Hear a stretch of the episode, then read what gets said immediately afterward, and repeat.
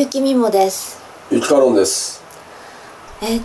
のポッドキャストでずっと朗読を流してきて、で今回初めてこうやって話をしてるんですけども、このポッドキャストはね、30カ国の40だよ。40か、うん、もっとすごかった。40カ国のね人たちが聞いてくださって。これどこって国があるからね。そうそうそう。あ、そのとこインターネットあるのって、うん、国はあるからね。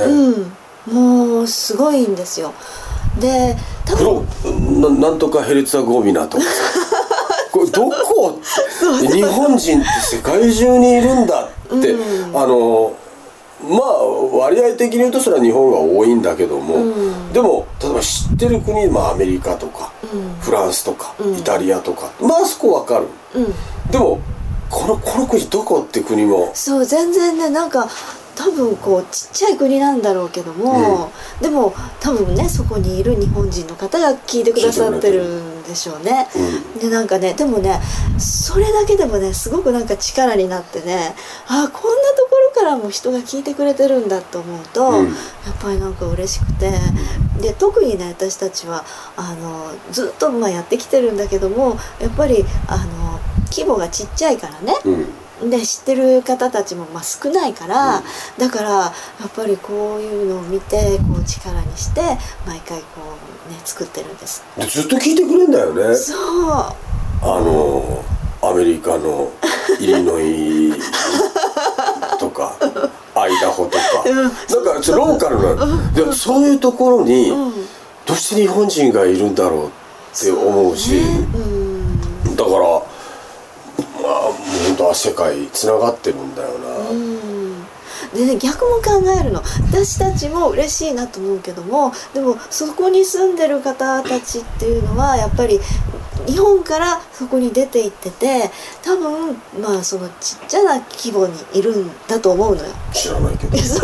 れは大会社の人かもしれないけどもでも日本人としてはやっぱり少数でしょ、うんうんでそこで極論を言ったらね、うん、うちの菊ってよっぽど追い詰められてないと聞かないよねありふれてたらこんなの俺たちいらないでしょうと思うんだね、うんうん、で聞いてくださってるんだなって思ってそのお礼を言わなきゃいけないなって、うん、ありがとうございますありがとうございますって言いたいなと思ってるけどもなかなかね、うん、YouTube をベースとしてやってきたからそうですで、まあ、YouTube もまあ撤退気味でうんその今長編小説をね、うん、書いてて それで時間がもう取れなくなってきちゃってて、うん、で朗読の配信が止まってて、うん、で、まあ、お詫びがてらにね、はい、ちょっとトークをね、うん、お届けしたいなそうですでねまあ、ポッドキャスト聞いてくださってる方はあんまりこう情報としては分からないと思うんですけどね、うんその俺の親父はクズでしたっていう長編の小説を書いてるんですでそれもねやっぱりね朗読しようと思ってるんですけどねでなんて言うんだろうなこの小説って、まあ、作家本人がいるのでちょっと話してもらいましょうか俺が話すの、うん俺の家は普通の家ではなかった、ねうんまあ、お父さんが家に帰ってこない、うん、でまあなんだどこにいるのかもわからない、うん、で時々帰ってくる、ねうん、だからってなんだろう育てていくのを放棄したわけじゃないし、うん、毎月お金は入れてくれてたんだけども、うんまあ、どこにいるかわからないと、うん、そしてまあ母が亡くなりました、はい、でまあ、そこで、まあ、親父が、まあ、隠し子がいることを告白するとで、まあ、親父が亡くなりました、うん、で、亡くなって親父の全てが嘘だった、うん、あちこちにもっと隠し子はいたし、うんまあ、いろんな事実が出てくるわけ、うん、で、うん、俺の親父はクズでしたって書いてある通り、うんまあ、世の中で聞いたらクズだろうなとまあね、そういうの事実が出てきたのを見てみたらね、うんうん、問題からは逃げる、うんうん、でもまあ前半の部分を読んでくれてる人たちはクズな親父だね、最低の親父を持った人だねって思われてるかもしれないし、まあ、俺がそういう書き方をしてるからそれ当然なんだけど、でも俺は親父をクズだと思ってなくて、俺は自分の親父に誇りを持ってて、その俺は親父のことを親父って呼んだことはないんで、お父さんそうね、いつもねと呼んできて、その親父はクズだけど、これ言っちゃっていいのかなここでそのまあ、俺にとっての父っていうのはクズじゃなかった、だからこういう人間育ててくれたんだよねって、難しい話もいっぱい聞かされたし、そういう意味じゃちょっと変わった教育をされてきたかな、例えば、皆さんクリスマスのように、ねまあ、世界だからクリスマスないとこもあるかもしれないけど、まあ、日本人にはまあクリスマスってあるじゃん、でクリスマスの夜って楽しみだ、イブとかね、どんなプレゼントをもらえるかなとか、で俺の親父はクリスマスイブサンタになって帰ってきてくれるってイメージがあるわけじゃん、でもサンタじゃないんだけど、まあ、親父帰ってくる、手にね、死んだ七面鳥の首をね持って帰ってくるわけだまずそれどこで手に入るの俺もそれ今は分からないで持って帰ってくるわけだ、そしてさばけっていうわけだ、クリスマスの夜だよでその七面鳥の羽を、こうむしるとこからスタートするわけ、で涙いっぱい出てくるさっきまで生きてたんだよね、でそれクリスマスプレゼントじゃないしでもそこでどんなプレゼントをもらうよりも、今でも思い出に残って、まあ、そりゃそうだろうね、忘れないよねてるよね、でそのやっぱり俺の親父は、やっぱり命の尊さって教えてくれた、いやそう俺は思うわけ、ね、命っていうのはこういうもんなんだ、ね、お前らはケンタッキーフライドチキンだとか言ってるけども、でもなんだろう、フライドチキンになるまでにはこれだけの過程があるんだまあだってちょっとね経験できないよね、それ経験できないでしょ、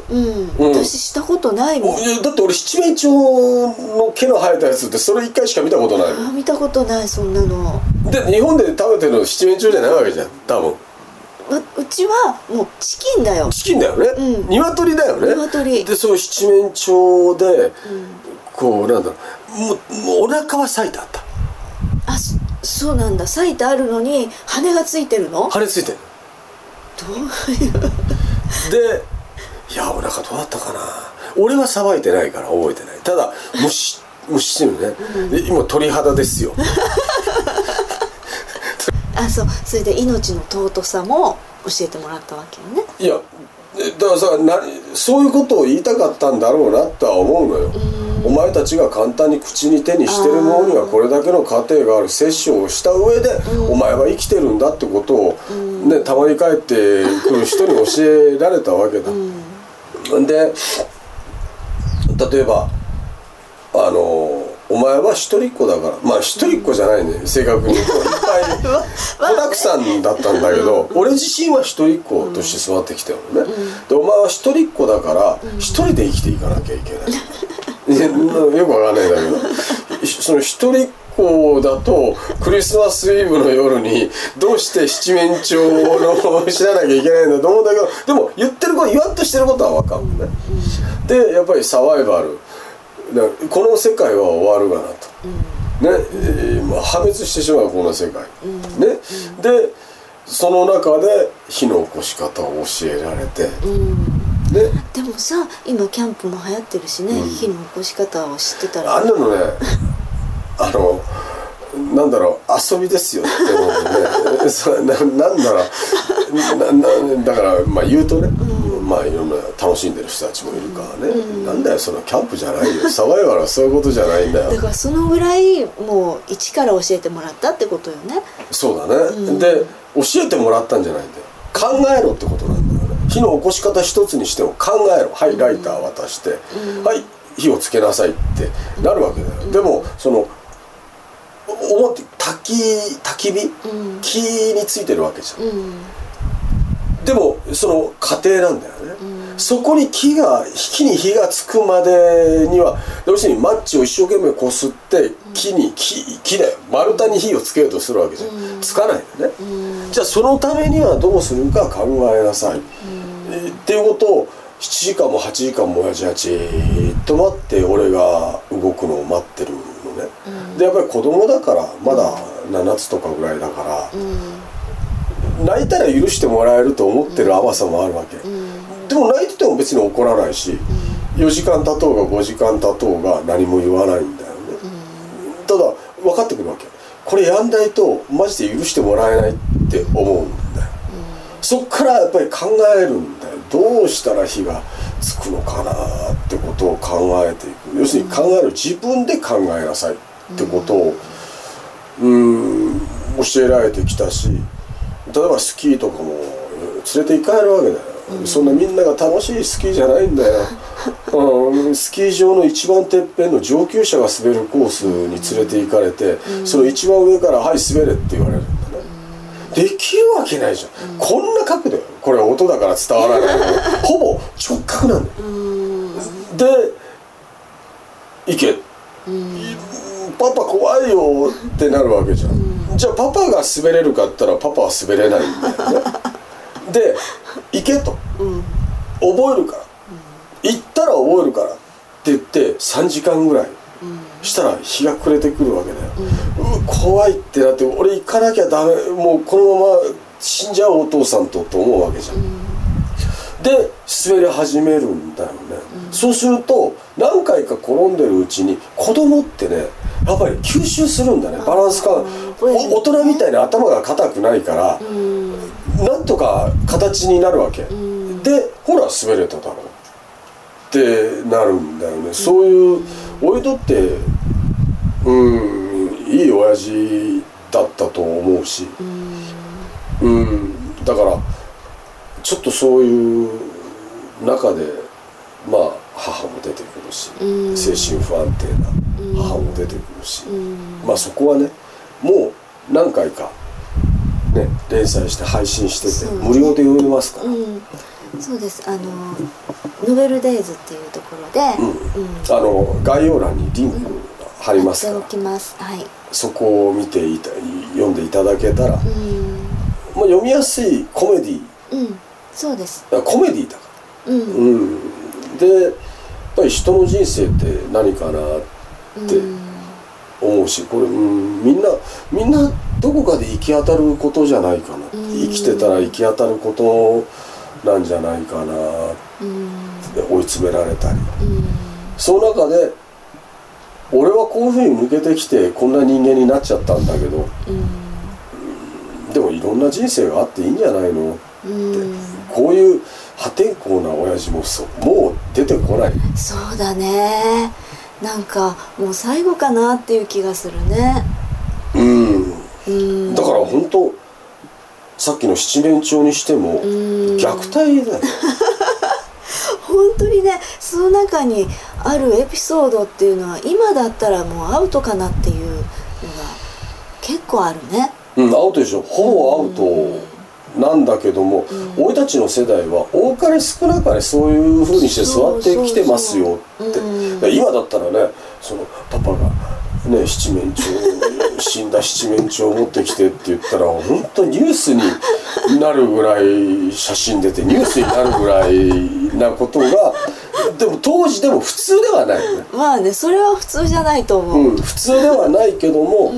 俺もその時すごい俺欲しかったのは、ミニカーの駐車場みたいなのがタワーになってて、あったね、そういうのを買ってもらえると思ったんだよ、でも死んだ七面鳥の首持ってきてさば、けって言われて、じゃあそれ食べましたかって、食べませんでした。食べないんだ。お腹に虫湧いてた。だってその日のだから要するにその日であったとしても、やっぱりそういうのってなんかちゃんと要するにドライアイスとかで輸送したらいいんだけど、もう親父も別に食べさせる気まではなかったと思うの。ただむしらせるためだったり食用だったかどうかもわからないし、ただ親父としてはこの経験をさせなきゃいけない、息子にこの経験をさせなきゃいけないって思ったんだろうと思うし、でそう思ったとしてもなかなかできることではない、それをしてくれた親父っていうのは帰ってこなかったからできたんだろうと思うし、他の家族ではマイホームパパをやってたみたいだそこではやってないもんね。そこでは やれないだろうし、だから俺は、自分の母と親父が亡くなることによってちょっと今までとは違うタイプの小説なんだけど、これを書くことによってやっぱり今まで書いてきた世界、続いて書いていく世界っていうのは広がっていくだろうと思うし、そうだね。ポッドキャスト聞いてくださってるので分かると思うんですけども、そのシンクロニシティっていうシリーズをずっとやってきてて、でそこの世界っていうのとこの、俺の親父はクズでしたっていうのがなんか表と裏っていう感じがしてね、結局同じことがあるんだなって思ったの、同じことを、まあ俺が書いてるわけだから、要するに俺が頭の中で書くような器用な作家じゃないから、自分の中にあるものを書いてるから、結局同じことになる。だから今の人は知らないけど、例えば演歌歌手がロック歌っても演歌になるでしょ、そうねこうし回ったりするわけじゃん、だから裏と表になってるかなって思うし、これね両方もし読んでくださったらよくわかると思うんですよね。俺の親父はクズでしたっていう方を読んでると、その例えば天使たちの現在の中で女の子と話してるシーンがずっと続いてるんだけど、 あそこで言ってた意味がなんかこっちで分かったりとか、でこっちで言ってることがこのことかってこっちで分かったりとかっていうことがあるのね、俺もそう思う時あるそういうことだったのかって思うこともあるし、だから俺は自分の中にある世界を書くことだし、とりあえず読んでもらったら一番わかるから、俺っていう人間がどういう人間なのかってこともわかるだろうし、で、俺どういう人間にどういう育てられ方をしたらこういう人間になるかってこともわかるし、だから同世代の人が読んだらそれは懐かしいパターンもあるだろうし、関係ない人が読んでも子供を育てるってどういうことかなっていうのも、悪い例なんだけど、その悪い例の中に悪くないものもたくさん入ってるって思うんだ。俺の親父っていうのが、その人間を見る人だったのね、子供だからっていう扱いも見方もしないで、俺の中にあるものはこうだからお前は違うんだよっていうことを教えられたかな。だからお前は違う、俺は普通な人間、お前は違う人間って、俺はできないけどお前はできるっていうスキー一つとってもそうだけど、お前は何でも吸収できるってことを教えてもらってきたのかなって、思います。なんかすごくね面白いですからね、ちょっと読んでみてください。面白い。本当面白いと思う。最近の小説面白くないからねちょっとねなんかだんだん質も変わってきたしね、求められるものも違うのかもしれないけど、でもやっぱり読んでこう意味のあるものになるんじゃないかなと思う。そんな役に立たないかもしれない役に立たないかもしれないけども、でもどっかなんかね、めちゃくちゃな親父なんだけども、お母さんにしてもね、めちゃくちゃな人なんだけども、でも分かるとこいっぱいある、その不安であるとか、虐待の話とかも出てくるんだけど、でもそこにある気持ちであったりとか、その虐待されてる子供はこれあんまり話すとラジオ収録してるから、うん、よそのあれで、うん、だからそちらを聞いてもらうということで、そうですね、うんうん、ということで、はい、このポッドキャストもそうなんですけども、自分たちのその今何してるかとか、自分たちの思ってることとか、そういうことをここで話していこうかなと思ってるんですね。で、まあ言ってみたら、その出版業界とかっていうのはもう本当にもうどうしようもなくなってて、でカノンさんは作家だし、で作家である以上やっぱり本として出したいっていうのはあったんですけども、でもそれがもうどうもそれさ、明日、あ、そうだね、明日話そう、うん、じゃあ明日これは、明日はミモさんが出版業界を切るとそんな、これ改めて話したら何も話さないかもしれないよ、うん、明日から出版業界に喧嘩を売る出版業界潰してやるというミモさんのお話を明日届けようと思います。はい。